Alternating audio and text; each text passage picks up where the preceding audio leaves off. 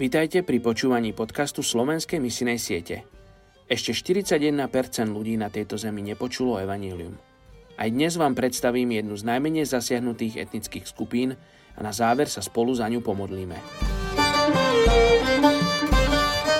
Dnes je 2. decembra a my sa modlíme za etnickú skupinu Berberi Reef v Maroku.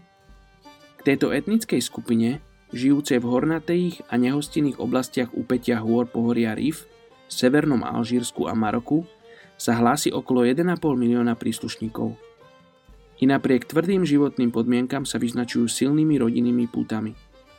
Užitkové zvieratá a pastierstvo sú pre nich len druhoradým zdrojom obživy, keďže sa hlavne zameriavajú na pestovanie figovníkov a olív. Rodiny sú organizované patriarchálne na základe moslimských tradícií a taktiež vzdelávanie je dostupné len mužskej časti populácie. Ich viera pozostáva z islamskej tradície, prevažne v oblasti mestách, a rozličných kmeňových tradícií, zvlášť na dedinách. Pričom hlavné slovo pri rozhodovaní majú miestni vodcovia a nie Korán. Nakoľko kresťanská evangelizácia je v týchto oblastiach veľmi stiažená, modlíme sa za miestnych veriacich a pracovníkov, aby rástli v poznaní Božieho slova.